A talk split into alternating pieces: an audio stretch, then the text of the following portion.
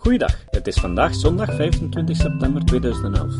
Ik ben Jozef van Giel en dit is de 101ste aflevering van deze podcast.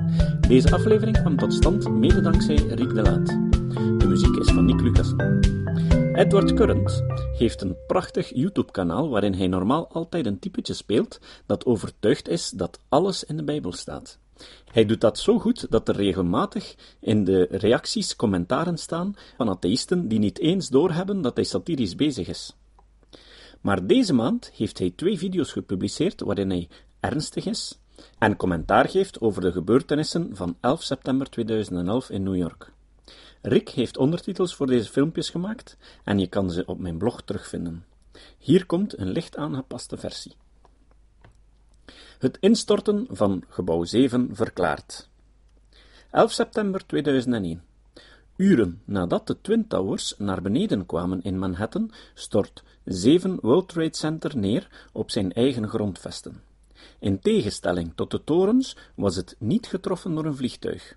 Hoe kon dit mogelijk gebeuren zonder dat het gebouw opzettelijk gesloopt werd, zoals sommigen geloofden dat dat het geval moest zijn geweest? Gebouw 7 stortte simpelweg in door ongecontroleerde branden. De World Trade Center gebouwen werden ondersteund door een frame van stalen kolommen. Staal verliest de helft van zijn sterkte bij verhitting tot slechts 650 graden Celsius. Staal zet ook uit bij verhitting. In een ongecontroleerde brand kunnen kritieke verbindingen tussen de balken breken en de hele structuur in gevaar brengen. Dit is wat er gebeurd is met gebouw 7. Door de instorting van de noordelijke toren op slechts 110 meter afstand kwam brandend puin in de building 7 terecht. Daardoor werd de inboedel van het kantoor in brand gestoken.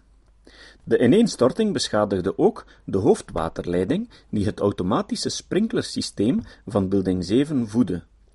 En de meeste brandbestrijdingsmiddelen werden op die dag elders ingezet. Branden breiden zich uit in het gebouw dat bijna zeven uur ongecontroleerd brandde. Op een gegeven moment maten brandweermannen een uitstulping die ontstond in de zuidwestelijke hoek en stelden vast dat building 7 waarschijnlijk ook ging instorten. Het bureau dat building 7 onderzocht is van mening dat het kritieke falen binnen begon, dat de ineenstorting zowel over het interieur als verticaal verliep. Het was pas nadat de kern van het gebouw het had begeven, dat de stijve, niet meer ondersteunde buitenmuren naar beneden kwamen. Dit komt overeen met de video die daarvan door CBS News werd opgenomen. Daarop kan je de penthouse-structuren van links naar rechts zien instorten als het inwendige eronder het begeeft. Wat opmerkelijk is, is dat het eerste deel van deze unieke video zelden getoond wordt op samenzweringswebsites. Zo'n acht seconden nadat het penthouse is ingestort, verfrommelt de holle schil van het gebouw blijkbaar vanaf de bodem als één stuk, waardoor het lijkt alsof het hele gebouw met bijna vrije valsnelheid instortte. Falen is het onvermijdelijke gevolg van een staalconstructie blootgesteld aan een ongecontroleerde brand.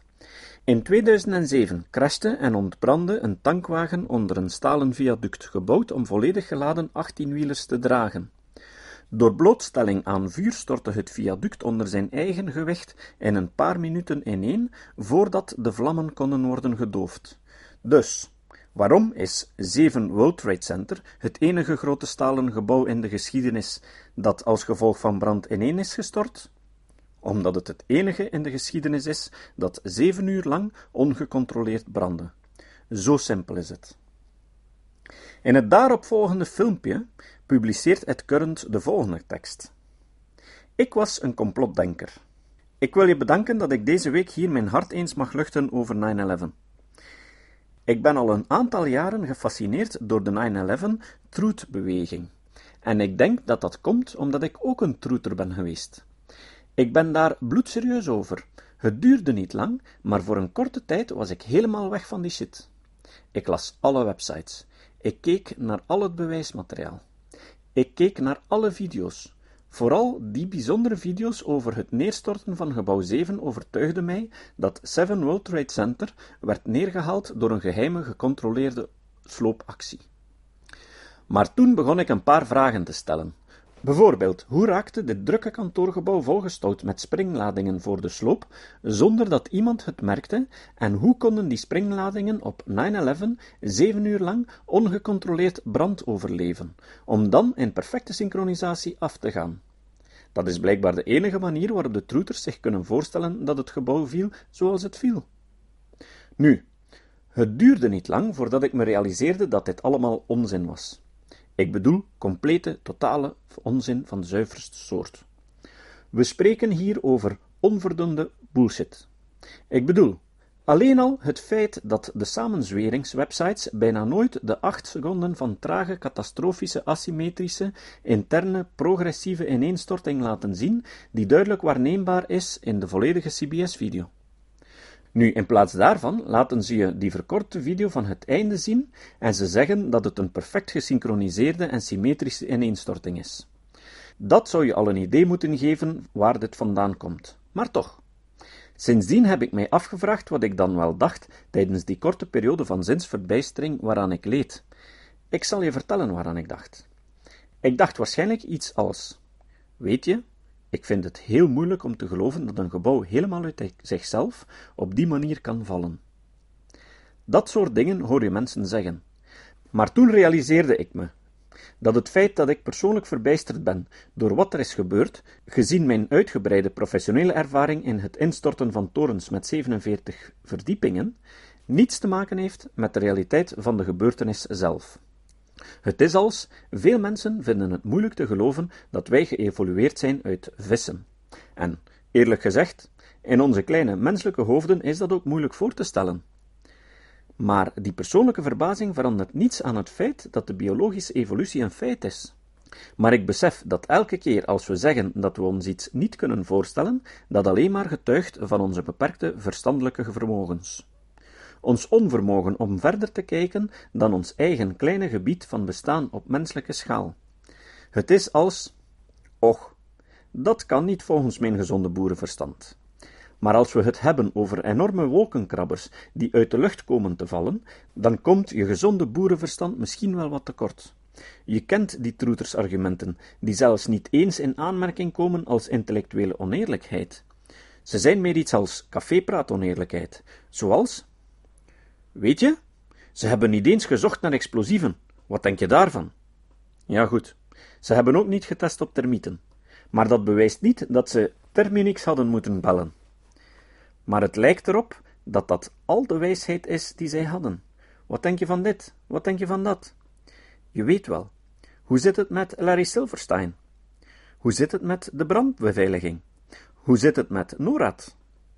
En dan natuurlijk dat mysterie van die vrije val. Wat denk je daarvan? Het is alsof je in een vliegtuig zit en de man naast je zegt: Weet je, ik vind het heel moeilijk om te geloven dat dit toestel net uit zichzelf is opgestegen. Ik bedoel, hoe kan dat met het gewicht van die bagage? Hoe kan het met de windweerstand en de buitenlucht? En hoe kan het met vleugels die zo kort zijn? En ze staan horizontaal. En ze kunnen niet eens klapperen. Heb je nog nooit je hand uit een autoraam gestoken? Waarom is de cockpit afgesloten? Hebben ze iets te verbergen? Waarom hebben ze de data van de vluchtrecorder niet vrijgegeven? Kapitein, activeert de automatische piloot. Daar gaat hij. Hoe dan ook, hartelijk dank. Zo'n filmpje als dat van CBS inkorten is de visuele vorm van citeren buiten de context. Dat is een vorm van intellectuele oneerlijkheid. Dat heb ik deze week ook op LinkedIn mogen ondervinden. Iemand begreep niet waarom ik opnieuw vroeg naar wetenschappelijke argumenten toen ik kritische vragen stelde over een cursus Needling Brain Instrument. Want elders had ik geschreven: But why do we need science to validate something?